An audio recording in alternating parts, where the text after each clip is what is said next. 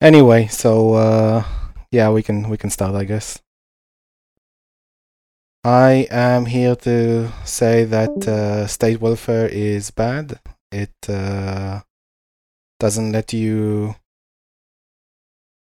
live a live a good life uh, according to my principle. It it, it uh, prevents me from being able to live my life to the fullest, to a virtual a virtuous life, and um, for that reason, I think that uh, free markets are better, have been better in the past, and solve more problems. That's uh, my opening statement.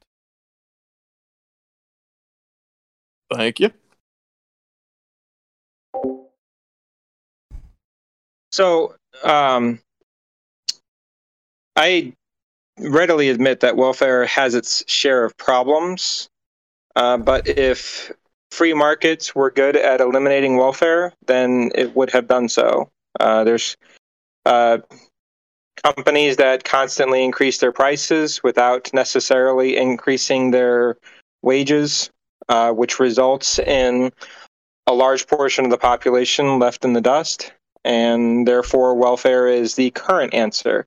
Now, this doesn't mean I'm not open to other ideas. I'm a, I'm not loyal to ideas or or ideologies. I'm loyal to what works. So if there's a proven system that will answer the needs of the population, then let's have at it.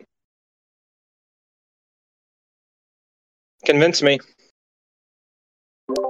Well, this isn't uh, change my mind, but uh, I mean, but this is your opportunity. I mean, I, I'm, I am willing to change my mind, provided sufficient evidence and reason to do so. Just like with anything else.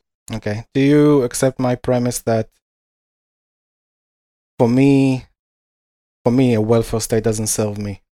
It uh, society, in a sense, is meant to serve the individuals in society, and a welfare state doesn't help me. And on top of that, the requirements to uh, pay for a welfare state hurt me severely. How does a welfare state hurt you? Well, I'm heavily taxed.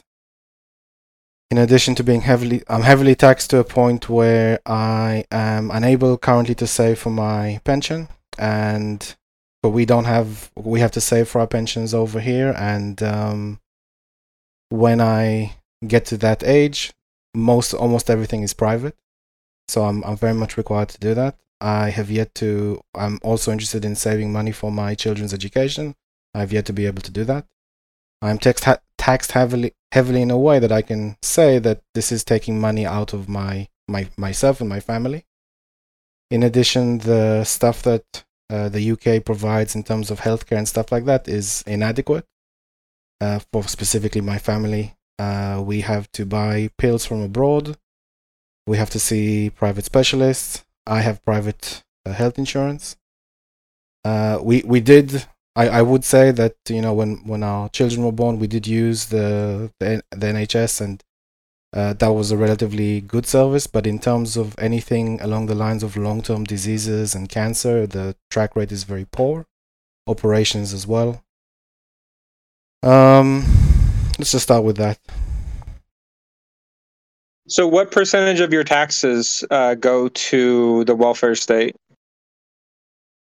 Of my taxes, or just my taxes in general? What percentage of your taxes go to the welfare state? I think the majority of the budget goes to the welfare state, similar to America. So you haven't uh, like looked into how much of your taxes are going to the welfare state? So I'm gonna have to I'm gonna have to say like in terms of the overall how much the UK allocates in its budget towards welfare, towards entitlements and welfare, the maj- more than half them or the majority of it is for those things. Okay. How many people are on welfare in the United Kingdom? Uh, I'm unsure to answer that right now. Uh, I, to Uh, some degree, there's a lot of people that receive some sort of uh, assistance. There are a variety of different families right now that are called just about managing that are receiving uh, monetary help, either on the national level or the local council level. Um, there are currently issues with high price of food, uh, high price of energy and, and heat in the UK. The energy prices have gone up between three and four times since October in 21. Uh, there are families in Wales, for example, that have to make decisions between either paying for food or people on fixed income, like elderly people, either pay for food or pay for heat. And uh, particularly the energy policies are decisions made by government uh, that led us down to here. So if uh, if the government didn't take certain actions, then people would not be in need of welfare or much less. And uh, that is also part of the claim that I'm going to make that if you take the top five reasons of why people go into welfare, to then the government needs to pay for welfare, then those reasons are heavily influenced by the government. If the government was out of that process, then the prices for those things would go down and, and be more accessible, and we wouldn't need as much, people wouldn't need as much help as they're getting right now or anywhere near it. So in the United States, for every this is just an example. I want to preface that. So, uh, and I prefer to operate in uh, from a statistical lens. I don't like to use personal experience because I don't think that's relevant. Uh, so, f- on the SNAP benefits, are you familiar with the SNAP program? Yes. So, for every dollar that is given to SNAP recipients, a dollar sixty-seven is injected into the economy, which is a good thing, right? How the hell do you calculate that? It's based on um, How the hell do you Uh, calculate that it, you make money appear out of thin air? I don't understand. it's based on NBC News. They have an analysis. I can I- link the article.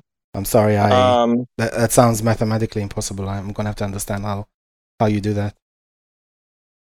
It's according to calculations by Mark Zandi, chief economist at Moody's Analytics. I don't care. I need to understand how m- the person at Moody Analytics ma- made money appear out of thin air. Well, That's it's a pretty tall you claim. understand that. Okay, so you understand that when uh, that that it takes money to make money, right? To invest it, certainly. Right. Are are they investing it or consuming it? Well, these are SNAP benefits that consumers are using. Hmm So how their how money is being made off of it is they're buying products, and those products are being sold at a profit. Right. That's not how you make money, though. You you're giving, actually the opposite. You're give you're taking money from someone who would have invested it in a company, and that company may have you know grown ten percent over a year. You're taking that money away, so they're no longer investing it in that company, and giving it to people who consume it right away.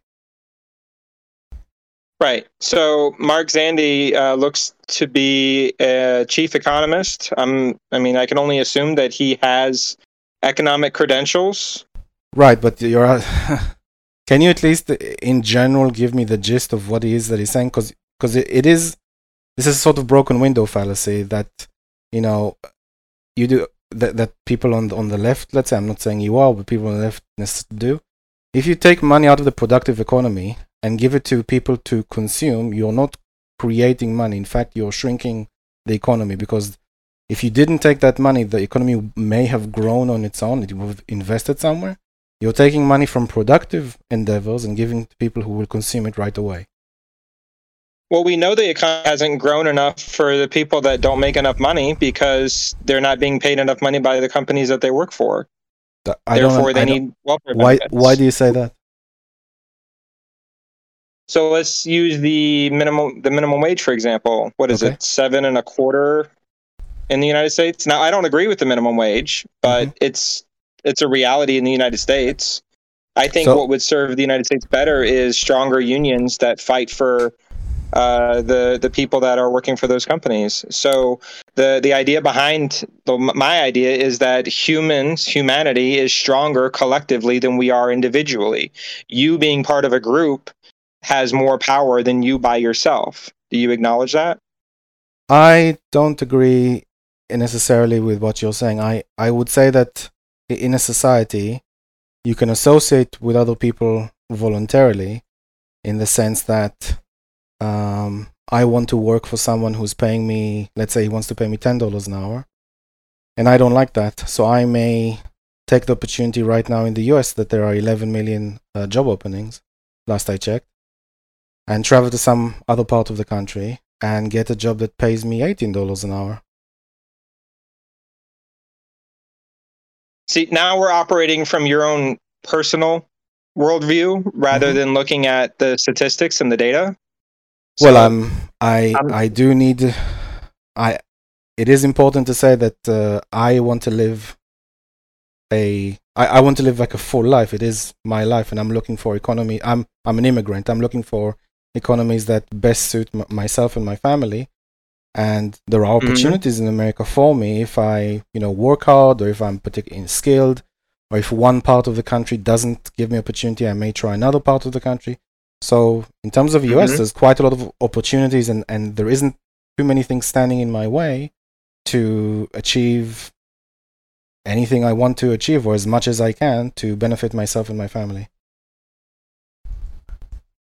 Right. And how you can best gauge that is by looking at the data and the statistics, right? Of everyone, no, just for my, just for No, no, what no. I can achieve. What are the opportunities available in this system? So you take, for example, a growing uh, field or a particular uh, type of job in a market, and you see what the growth is associated with that field.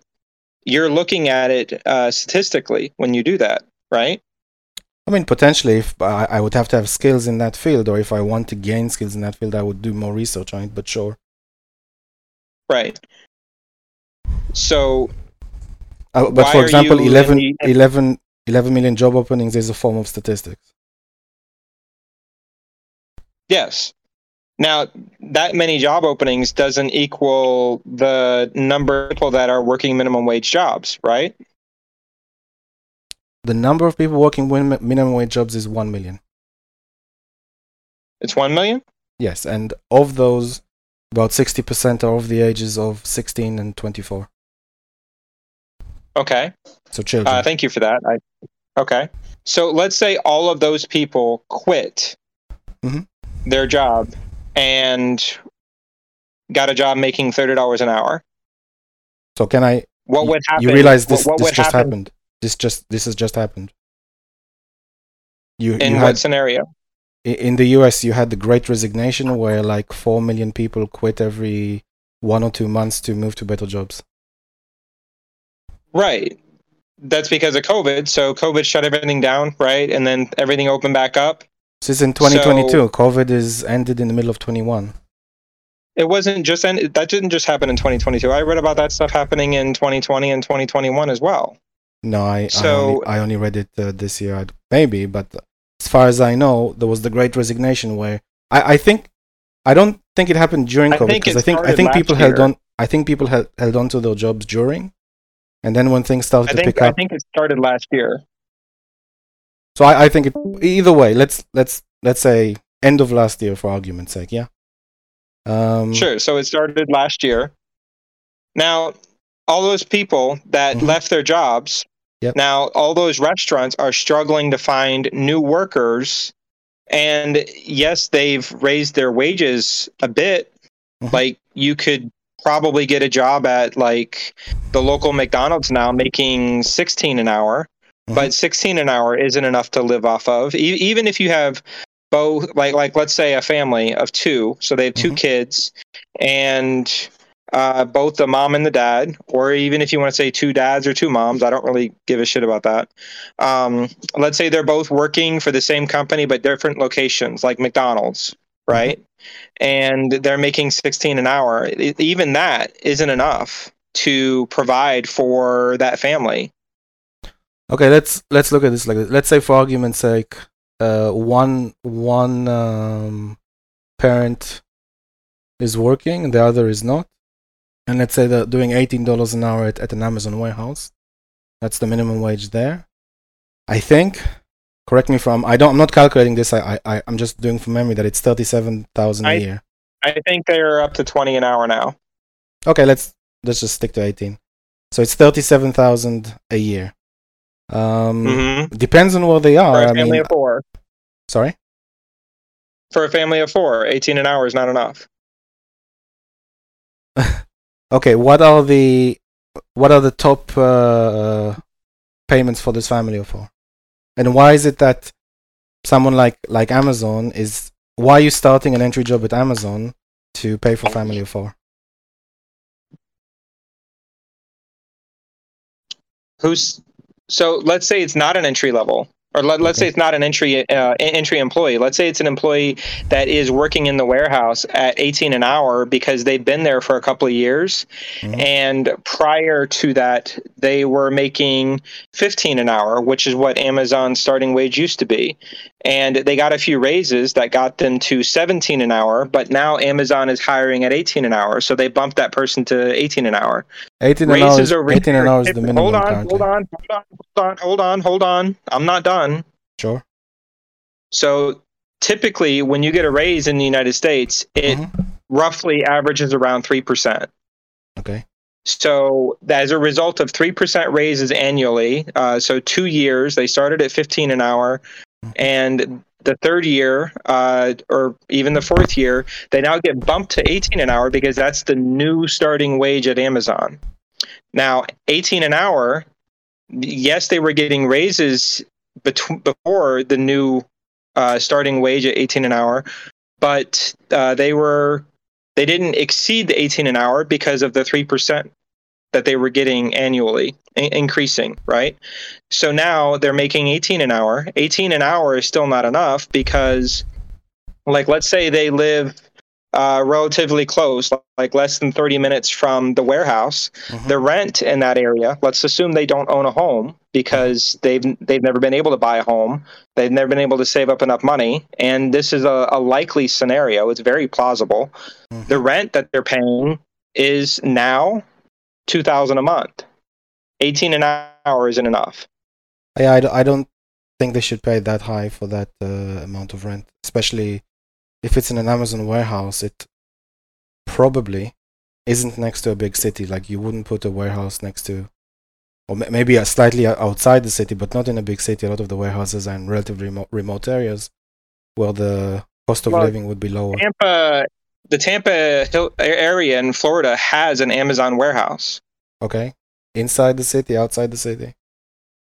It's right you- outside the city. But but that So doesn't want- matter though because the rent in hold on, the rent in that area Mhm. is averaging between eighteen hundred and two thousand a month.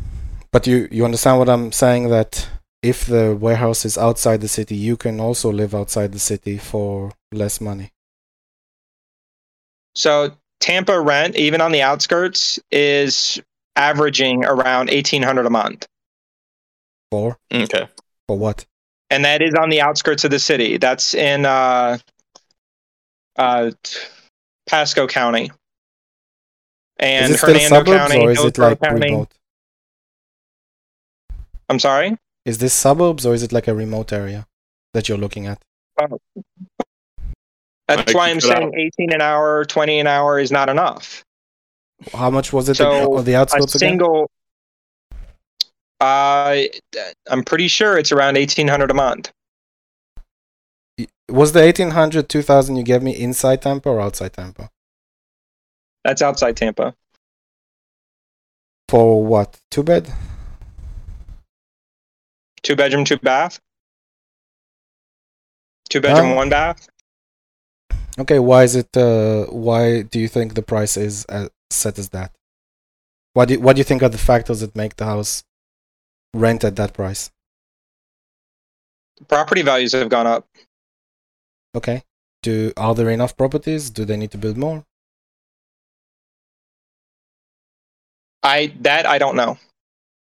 Do you think it's likely that uh, if there wasn't any restrictions on building houses or in building houses with, let's say, uh, like I don't know, I'm trying to translate, but like a house is like two or three layers with two or three apartments, kind of. what is that called? Am I down now? Nope. Nah, Garet out again. Can you hear me? I can hear you. Yep. What is a what is a house with like two or three levels with two or three apartments per level? Well, sorry, an apartment per level. Um, I'm not familiar with that, but I was referring to renting houses, not apartments. Yeah, yeah, but but if you build those kinds of houses, so if if you build like on a, on a on a piece of land instead of one house for one family, it's it's now same land, but it's for three three families. Then you could bring so the a rent quad. down. So Quadplex. like one, so like one plot of land, using it for an apartment complex instead of a house. Not not necessarily like a complex with like ten or twelve or eighteen apartments, just like three.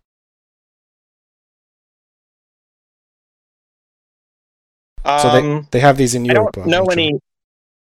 I- I don't know of any houses uh, like that in the area that I'm describing, Well, so that's a good and example. I don't know. Like if- I, if- I, I don't know why. I don't know why anyone would. The, the, so over here, those are called duplexes, where Mm-hmm. it's two houses joined together. No, not a Um, duplex. Not a duplex. No, we we have those That- in the I UK. think that's the closest. I, I think that's the closest that we're going to get to what you're talking about, though. Um, do you do you know the TV show Friends? I've heard of it. I've never seen it. Do you know what they live in? Nope. Well, okay, so just just imagine like a a building with three layers, and each layer is one apartment. It's like comfy, but it's just you know one apartment. Two bed, three bed, four bed. Okay, so it's like for college students. No, no, it's for families. It's popular in Europe. I don't. I don't think that's a thing over here. So I, I've I've been inside college apartments where they'll have four bedrooms with a center living area that is Okay. like, and then there's four bedrooms connected to that center area, Yeah, I mean and that's for college. So I so in the UK, for example, I lived like in in a bit in a building where there was three levels, but the, it was a large building, so it was split into two, split into two. So there were three levels times two, and three apartment three apartments times two, so six total. And there was an elevator. Each apartment was two or three beds, and uh, that's that's something we you live like in Greater London because it you know it reduces the price of rent, and you can build more houses on the same plot of land, and and it's it's still close to the city to some degree so it uh, you need to make use of that space and that kind of approach where it's not just one family one one plot one family would bring the prices down for people to to be able to live more more affordably and it's still very comfortable. It's not student by any stretch. But uh, that's that's an example of here in Europe how we and in Japan also how uh, they solve the reduce the prices of of housing and rent But uh, if, if, for example, the area of Tampa does not allow for those kinds of buildings, and people are not able to build those, and families aren't able to take advantage of these uh, more affordable accommodations. So I'm not so sure, even if they were to build those in Florida or any other state, that that would reduce the cost of rent. Especially since most of the country, there's only four states in the United States that has any form of rent control. Uh, typically, in state constitutions, it's it's against the constitution of that state to implement some form of rent control. So what that means is a landlord can increase the rent by as much as they want from one renewal to the next. Uh, so that that's what I was referring to. For example, in like Miami, where uh, I read some articles about, uh, or I read an article about this uh, cop, this senior citizen who was paying twenty five hundred a month, and her rent increased to like forty five hundred or five five thousand a month. And now I, I did grant that that's in a rich area, so presumably she has the money uh, at least for the 2500 but to double somebody's rent Mhm. and this is occurring all over the country like that's that's not sustainable for the population to to continue so but even without that uh, you would be it would be extremely difficult to make 18 to 20 an hour uh, be be enough for a family of four So I mean, I just- maintain, I maintain that if you didn't have these restrictions on building houses or what type of houses you can build, you would lower the the affordability. You would lower the price of uh, renting and the price of buying and selling houses in that particular area substantially. And in addition, bear in mind there's there's a few factors to this. So I'll give an example. I don't know if it's Singapore or Japan, but there was a in that region of the world, they opened up to developers say you can build whatever as much as you want. There's a shortage of housing. They built 150,000 units, apartments, uh, in a very in like in a very short amount of time, and it, it was crucial to lowering the price of, of that area. So if you just unlock the free market and unrestrict it, it will find solutions for people to have access to accommodations, cheaper housing. Eh, just so you understand, like if, if you build on the same plot of land, if you build many layers, it's better for the developers because each apartment is reasonably priced. It's easier to get a mortgage for.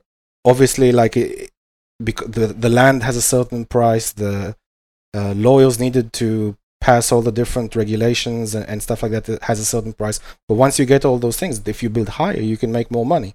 And if you build and you can build more affordable houses if there are less restrictions on how many bathrooms you need to have, how many houses you have. These are sort of restrictions that the states do to make sure that you don't have houses below a certain standard so that lower income people can come into those areas because to some degree states like New York are not interested or Florida are not interested for people of a certain income to be in that area. They'll think it's it's it's kind of affecting. So they they have these guides and regulations that you have to build uh, apartments or house it to, to a certain degree and that lowers the number of people that are able to live there and it increases the price. You, you gave an example of doubling of the price.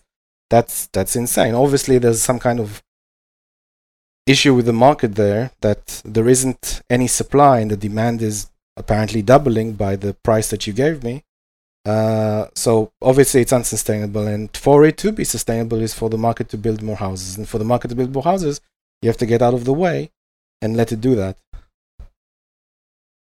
Do you have rent control where you're at? Like, do one? Do you pay rent where you're at? i own a house Okay, so you own a house. yes So in your area, there are people paying rent. I'm assuming, right? yes Are landlords allowed to increase the rent by any amount that they want from one renewal to the next? they are allowed to increase it but it will be difficult to enforce it uh, because the renters will move out Well, then somebody else would just move in, right? if it's too high it can sit empty for half a year a year Oh, so it, it doesn't work like that here. Somebody will come along and and and pay it. well i'm, I'm saying you have a huge So- shortage in housing I, I don't know if that's true, and I don't of, know co- if of you course can. it's true otherwise definitive- why would the prices be on. so high Hey, hey, hold on.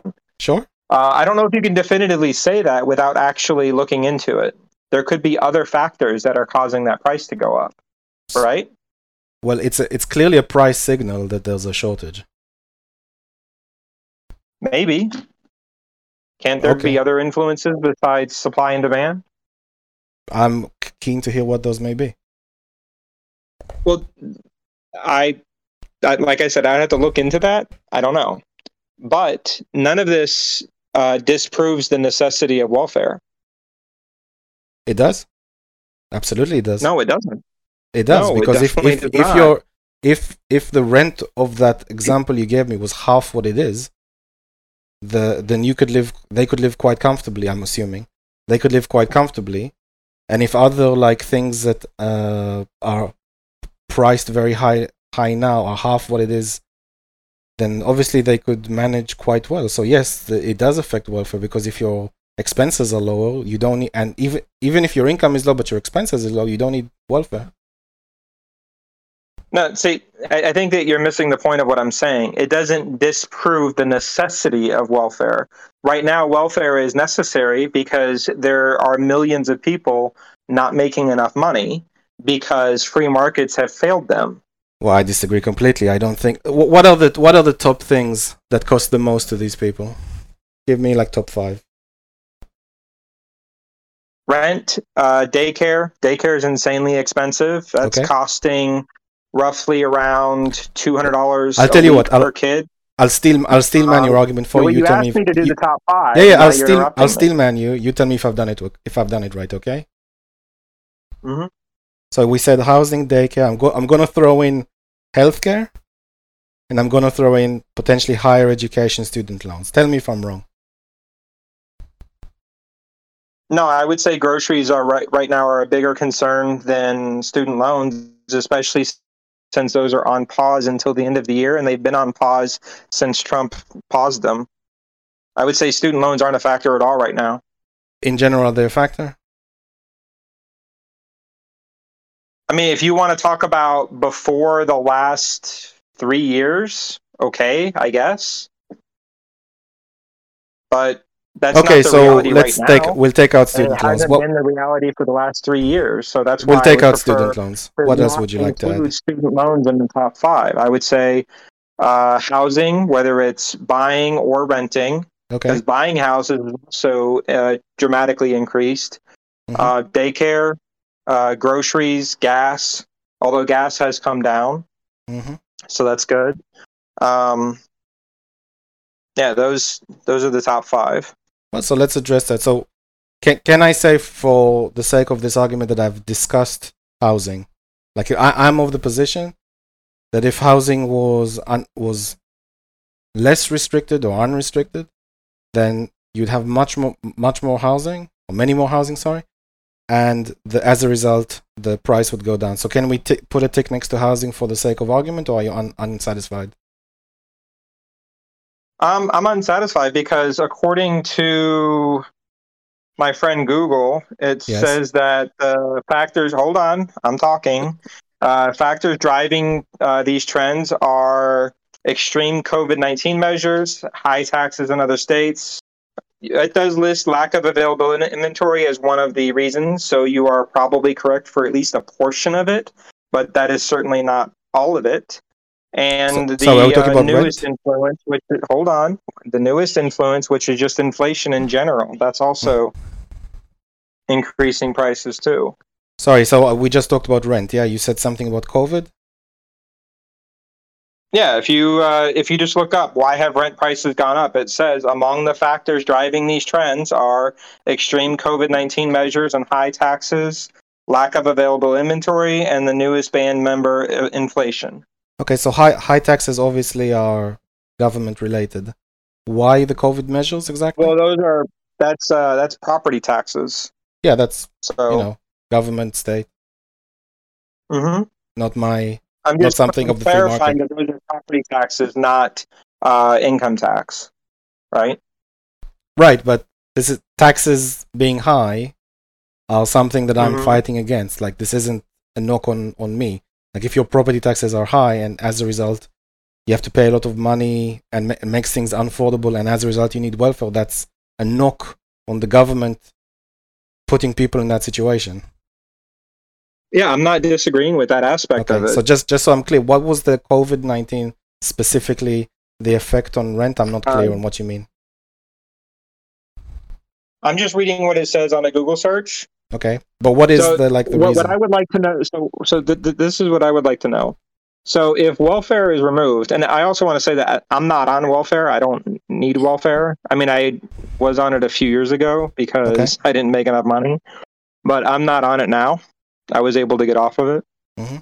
Um, but if there's no welfare, like how would you go about doing that? Would you phase it out? Would you just uh, cut it cold turkey? I so I have like a What- what phasing out your, method. What is your solution for for the people that do not make enough money right now? So i it's funny. So I I do have like a phasing out approach. Uh, in general, like let, let's just look at it holistically for a second. So before I explain the phasing out, I'll explain what what I mean, and then I'll explain the phasing out. So in general, people can Mhm. afford to live by three different uh, ways. The the two big ones are you'll get a job and the the economy will be large enough and the jobs will be competitive enough that you'll make a decent amount of money. So we have 11 million job openings. I'm assuming some of those are quite decently quite decently uh, offering. Uh, the packages are quite decent. So, for example, a Walmart driver can make uh, hundred and ten thousand dollars a year, uh, and and everyone is is like most of the private sector are increasing wages and they're desperately looking for. I'm not sure if that's still the case uh, now, but it was for the majority of the year. Um, so that would be one side. If if you leave the market alone and the market is bigger and gro- and grows, like if you don't tax it as heavily and it's allowed to uh, invest in itself and grow, then you'll have more jobs, more com- competition for labor, and the wages grow accordingly. That's on the one side of the triangle. The other side is the market in and of itself uh, reduces the price of goods and increases the quality of goods. So if you think of like a, a television or a car or a mobile phone, all these things over time become, t- on the whole, become less expensive and better quality over time just because of innovations and improvements to productivity. Market as a whole has a deflationary effect on the the economy. Things that the the free market has access to or isn't as heavily regulated uh, go down in price. So if we apply that to other areas which are now heavily regulated and, and heavily intervened with, then those things, the prices of those things will come down too, meaning more people can afford to live, can buy more and more things. As a statistic to back this up, the uh, consumer poverty rate as of 2018 uh, is 2.8%. So 2.8% of people cannot afford certain things or most things on the CPI basket and certain uh, white goods, certain electronic goods. And if those things over time become less and less expensive, then more and more people can afford them, and the consumer poverty rate will go down as a result. And the last thing is, we will still have help for certain people, but that help would be in the form of charities, non-profit, social entrepreneurship. Uh, but bear in mind that if you factor in the first two legs of the, the triangle, then the number of those people will be less than 1%. Or, or some people may be in a situation for no fault of their own. And, the, and, and these kind of systems are, I would say, very effective with the money that uh, their patrons give to them in terms of like out of one dollar how many cents arrives in the pockets of the people that uh, need the help much much more than the government is um, and they're on the ground they know how to solve problems and they can compete with one another who can who can solve the the needy in the best way, including volunteers, pro bono lawyers, pro bono hairdressers, and, and a variety of different things like food, uh, food banks, and things of those nature. So those are the three legs of the triangle. With regard to the transition, I would so say I, I, have a, I, have a question. Sure. So I, I have a question first. Uh, you talked about deregulation. Yes. What forms of regulation would you not be in favor of eliminating?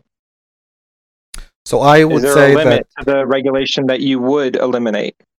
so in, in general, so I'll I'll just give like an overview of, of the of the economy that I'm looking at, and then I'll to answer your question. So in my perfect world, the government is a, a limited government. The government protects individual rights, and that's all it does. Um, this means uh, police, courts, army, police courts, and, and largely largely that. So if there's a situation where someone attacked you physically, then the, the police will be there as your agent, so you do not need to engage in violence. And the idea of the system is to remove violence from society by the government having a monopoly on violence.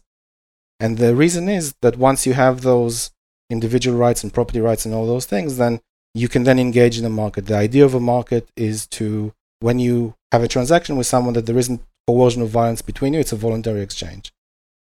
So that's that's the, the extent of how much the government intervenes with the economy. Or, or I, I don't see it as intervening in the economy per se. I see it as just intervening between individuals who, let's say, have a dispute or, or something along those lines. But that's the thing. So in, in terms of regulations in the economy itself, I, I believe the economy will self-regulate itself. So there will be there will be uh, entities in the market, either in the form of business insurance or um, underwriters underwriters uh, limited or things of those nature that regulate the market to give uh, assurances and confidence in the market because the market in and of itself it, it has to have some degree of uh, credibility some degree of trust. If everyone scams one another and, or even 50% of your purchases are scams or then you, you would exit the market and the market would cease to exist. So the market itself has a incentive to make sure that the things inside of it are uh, of good quality meet a certain standard. And i believe that uh, the free market will do it more effectively more reactively uh, more efficiently than bureaucracy, large bureaucracies like the government does at the moment, um, by a lot. And specifically in the area of healthcare, like the, I'm appalled at the record of the FDA, the history of it. It's, I can go on and on, but it's killed so many people, and it's allowed to exist in in, in its current capacity that it's uh, not impressive to say the least. Oh yeah, the FDA is shit. Uh, but having said that, um, ele- um, power companies dumping toxic waste in rivers, do you consider that a violation of individual rights? Yes, it's a violation of property rights. If you own the river and someone, uh, I actually to to some degree, like we- we- my my system would be more stringent than yours because uh, currently the government owns the lake. It's a public property and it allows people to dump things in it. Or let, let's put it this way: it allows companies to dump to a certain point. Like it, it weighs the benefit that the company does to the local area versus the negative it does to the water. And it says, okay, you're allowed to dump, but up to this. In my world, I own this stretch of land. In this stretch of land, there's a river. If someone dumps into my river or even dumps up up the river and it reaches me, I'll sue them. I mean, I won't allow that to happen.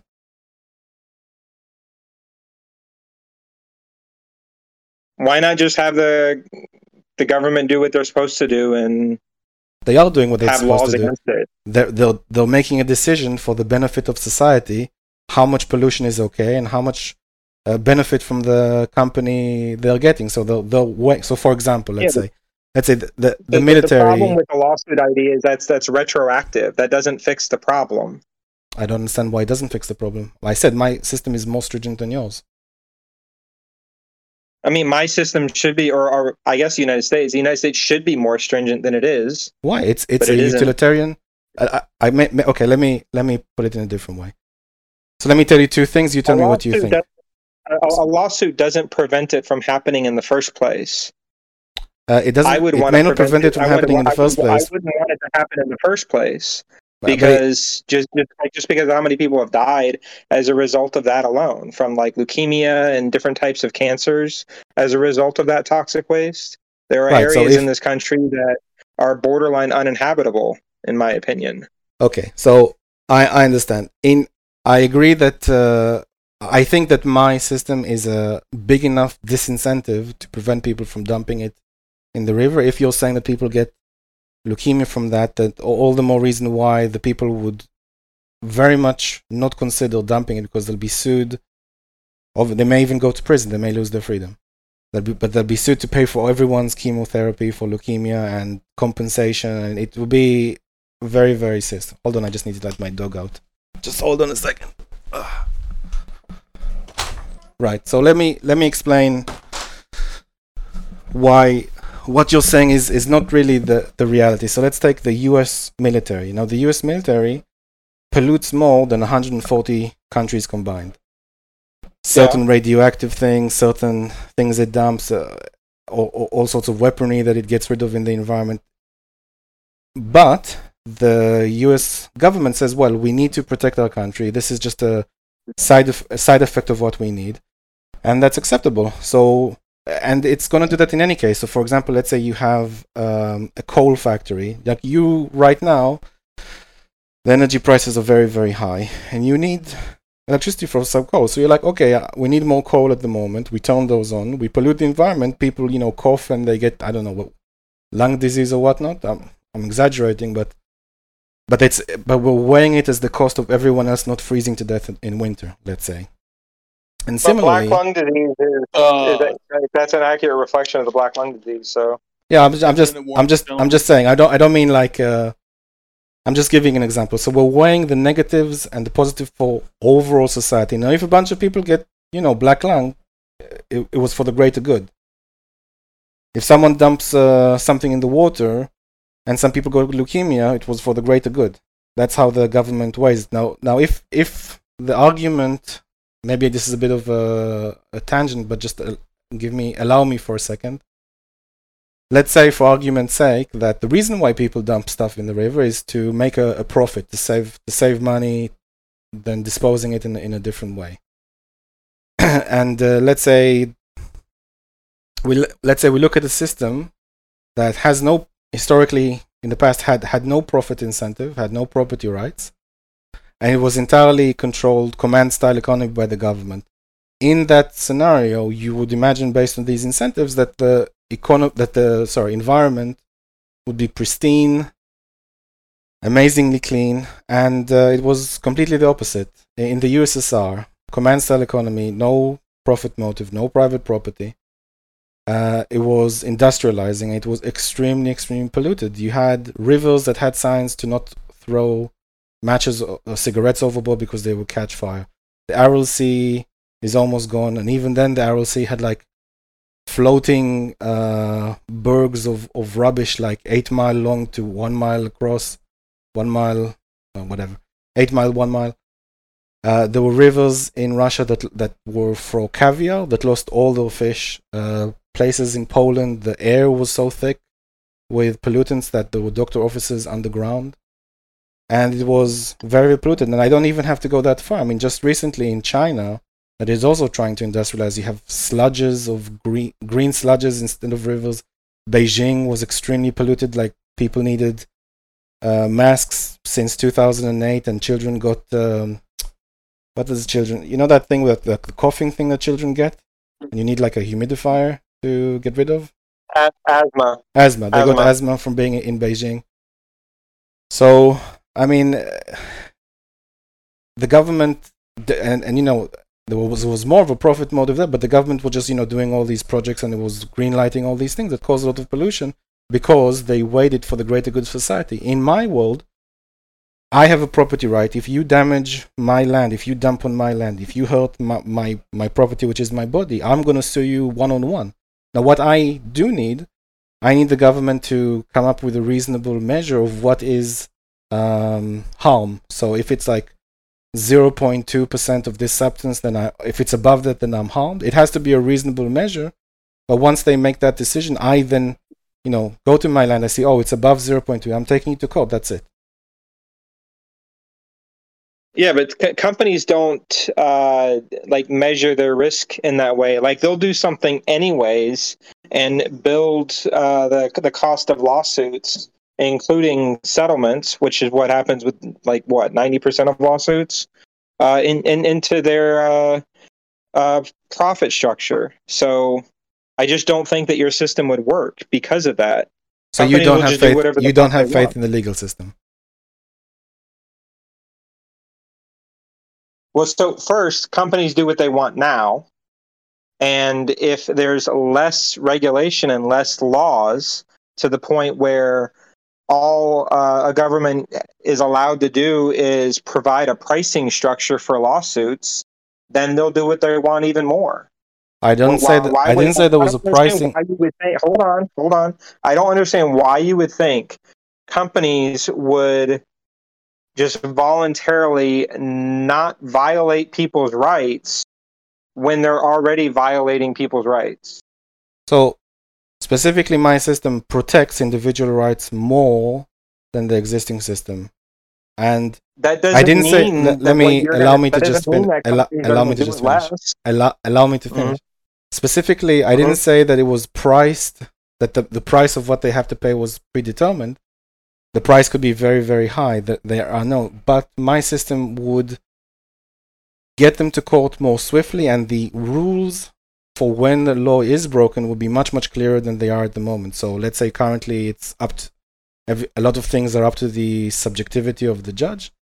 In my system, it, the laws would be more objective. You'd know when you've crossed the line. You know more quickly, like uh, if if something was broken, if something sorry, if a law was broken, if something was violated, and they'll have to pay. Now, if if you say, for example, that a company still wants to dump a lot of stuff in my property, but it's offer it's willing to offer me a lot of money to dump it on my land and like you know put like sand over it, well, I'll say, how much are you offering me? Because you know, if you're offering me like millions of of, of pounds, I may say yes, and you you say, okay, put it in this part, put it in this hole, I'll cover it, and uh, we'll agree to that. But otherwise, if it wants to violate my rights, then it's going to have to pay uh, quite a lot of money for that, compensation, or even lose their freedom. Only if you're aware of it. And and you think uh, I wouldn't be aware of something, someone dumping on my land? It's a possibility, is it not? Well, we, we seem to be getting along the lines of science fiction here. I'm not sure if this is helpful.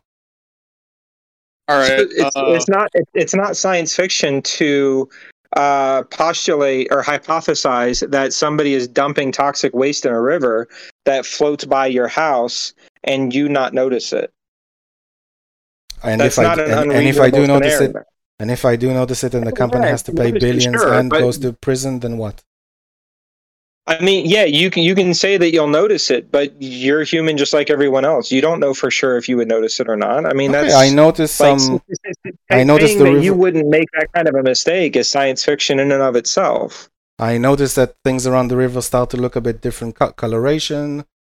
Things are starting to die out where I would have expected plants to be. I, I inquire. I I send someone in. He he takes a sample of the water and he says, "Oh, you've got a billion dollar lawsuit here. Plus, perhaps people in that company will have to go to prison, lose their freedom outright." Uh, maybe. Okay. Uh, Lou, you wanna? Do you have any questions? yeah, we uh, didn't- wrote down a few. Oh, we are we finished? Uh, yeah, uh, I mean, Garet's got I- to run I at have- six thirty. I- I, I- mean, five thirty. Wait, seven thirty. Oh, Six- you got to run in like 6:30 a couple minutes. Yeah, I I have to start doing other stuff. So, but I wanted to give Lou a chance to ask both of us questions. Yeah, I wrote down a few questions. I'll just run through them real quick. Um, Garet, do you know the price of uh black pepper today? No. All right, essentially free. You can just go get some black pepper at McDonald's and just steal it, like free. That is true. Uh, do you That know is- what? not, not, not, not, only is that true, but I also saw this. Uh, t- now, I, I into this as a TV show, but anyways, um, he uh, this guy got like a, a donut box out of the trash, and it wasn't like really dirty or anything, and there was a receipt in the box. He walked inside and demanded they give him two chocolate donuts because they didn't uh, put twelve donuts in his box; they only put ten, and he didn't pay for anything. He walked out with two chocolate donuts. Nice. Uh, do you know what the price of black pepper was in the Middle Ages? Uh, that would have been free because you could just go get it yourself. No, I More think so. expensive than gold. Oh, okay. Fair enough. So that price change over those few hundred years is largely due to capitalism. Yeah, Um, totally. I'm not I'm not against capitalism. I just want to say that. I'm not for socialism either. So. Yeah, that, uh, that was just a rejoinder to the first couple, couple of comments you made in the beginning. yeah, fair enough. Uh, I just want to add like two Um, things, if I may, if I may. I, Yeah. uh, go ahead. Okay. So I think I, I just I just wanted to add like two quick points that because I, I won't have time for anything else, but I, I would say that the um, currently the price of of- gas and the price of food is directly related to the government's action on energy policies. Uh, let's take the UK. Our ele- ele- electricity prices here are three or four times higher than they were less than a year ago. This was because the government divested from coal and invested in uh, wind farms. We don't have a lot of sun here, so it invested in wind farms. And as a result, the backup for wind farms is is natural gas, and now we have we also use natural gas for heating, and now we have a situation where the prices is like really insanely high. And in addition, like you know, fossil fuels or something, we need to synthetic fer- fertilizer is based on natural gas and fossil fuels. Yes. That affects Okay, the price uh, of food. PZ. Uh, second questions to you. Uh, could under your system, could you afford a twenty-two thousand dollar four-day stay at a hospital? Um, so I would say under my system, you would either have emergency insurance for something like that, or you would have. Yeah, have. could could you afford a twenty two thousand dollar four day stay at a hospital? Pretend the that's what's- what's the after the, insurance makes their payment. What's the context? Uh, you, you got a head injury and you had to go into the hospital and they had to keep you there for four days and it's going to cost you twenty two thousand dollars. What happened with my insurance? Uh, you're you're providing whatever. I don't have Like insurance. it's, it's your system. Okay, so can can you afford the twenty two thousand dollar payment? I mean, I can. Okay. Uh, moving on. Uh, Garet, the answer you were looking for on how to turn the one dollar into the one point three dollar is monetary velocity. Thank you. I forgot about that phrase. Yeah, that that's how the one dollar turns into the one point three dollars. Yeah. Uh, the same dollar gets spent within the community multiple times, and it comes out to being one point three times within the community. So that that was the answer PZH needed. Uh, PZH. Um, if your government that you're under right now is so oppressive, why not just move to the U.S.? Considering it, if the right now the corporation tax will go up by Yeah. six percent in 2023-24, and I have colleagues that have already left the country because of similar uh, increases, so we're considering it. I don't know about America per se, Uh, but yeah. Okay. Uh, moving on to the next point. Uh, PZ. Um, houses in the outskirts of Tampa are so expensive because we have a little thing here in the U.S. called the suburbs. Yeah, I, I And wanted to say I wanted to say suburbs are uh so a lot of the things with the suburbs that I understood that are expensive is because uh, roads are expensive to build in in those areas. So it's like the upkeep for the suburbs area is expensive. So if you have Uh, more people, that- it that's becomes not why cheaper. suburb. That's not why suburbs are expensive. Suburbs are expensive because uh, they're transit communities. So the people live there and then travel to work. Okay, So you have the more affluent people moving to the outskirts of the city into the suburbs, Mhm. and that drives up all the prices. Yeah, so my that's my why- areas my areas like that too, but the prices aren't that high compared to Greater London. Okay, what- In your area, what is the typical commute time? I can get into London in about fifty minutes train. Okay. Uh, so here you're looking at one to two hours by car and to the place where you work. Yeah, thirty like It- twenty It minutes. takes Twenty me minutes. two hours to get to work. It takes Let- me two hours to get to work. I I can do one and a half hours. So like it takes me twenty minutes to get to the train station. That gets me to London. Uh, two two stations in London. Then I need to travel some more into Yeah. central London. That's an hour and a half. Yeah, uh, but that's why it's so expensive in the outskirts of Tampa because it's suburbs. Uh, PZ, uh, there's no meaningful distinction between apartment buildings and quadplexes. All that really sure matters is the number. Uh, it's a building that has four units. Okay. It's a instead of a duplex being two units, it's a quadplex and has four units. Cool. So there's no meaningful difference between apartment buildings and uh, quadplexes. Uh, all that actually matters is the number of units in the building. Okay. Uh, Garet, Yo, uh, the largest limiting factor for uh, local rent markets is zoning codes. So they can only build specific types of buildings in specific areas. That puts uh, artificial constraint on these buildings, which are Drive the the largest price. factors. Well, it could drive it up, it could drive down. It just depends what it is, but it's the largest constraining factor for uh, these local markets. good information. Thank you. Uh, so, PZ, you're against. You're generally against regulation. What about like labor regulations? I'm not. I'm not against uh, regulation. Let me explain. I'm not against regulations uh, in general. I'm against government regulation.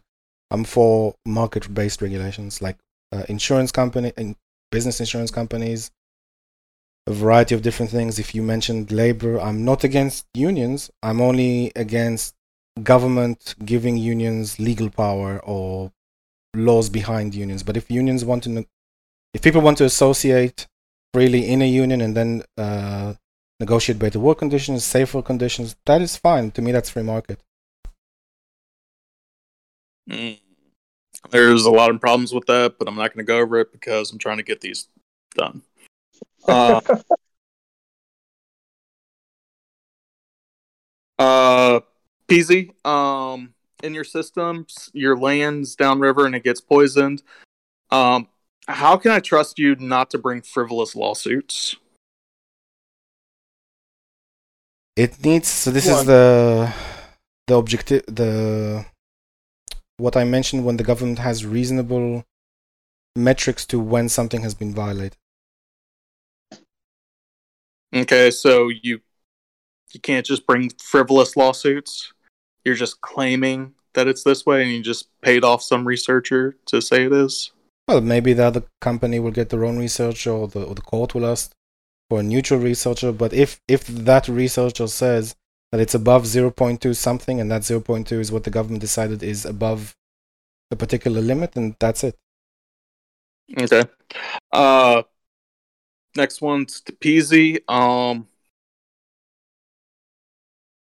how do you account for corruption and bribery? Corruption and bribery as a form of theft then is, is illegal.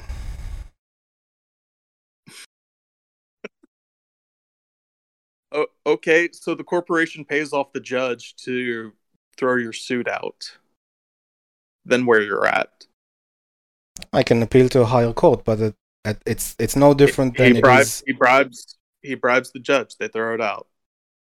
There are people that have gone to jail for bribing judges for for not they're not go, they're not paying money. They are in prison. They've lost their freedom. The government has almost no power. What do you mean the government has no power? What what is this? Uh, almost what is this? Uh, I I don't understand this cynicism in, in, in your legal system. Uh, It- it- it- there was there was there was a case. There was a case where We're judges. not, we're not we're not we're not talking about our legal system. We're talking about yours. yeah, you, you This have this really negative impression. You have this really negative impression of your legal system that you're saying, well, it's useless. We need regulations. What if someone bribes a regulator to pass a, reg- a regulatory capture? An interest group goes to a regulator, says, "Pass this law that benefits me but hurts my competitors." You you have the same thing. That's not even illegal. That's just regular lobbying. And if someone bribes a judge and they get caught, they'll go to prison for many many years. They'll lose their freedom. It's not a matter of uh, they'll just pay a fine. That's it. Okay. Anything else? Yeah, no, that that was the that was the last bit. Uh, thank you. Thank you both. I appreciate it. It was an enjoyable conversation. Uh, PZH, Thanks, Kevin. I have nothing against you. No, no hard feelings. It was fun. yeah, I'm, I'm I'm fine. Thank you for uh, and thank you for moderating, Lou. No problem. Catch you next time, gents. Bye.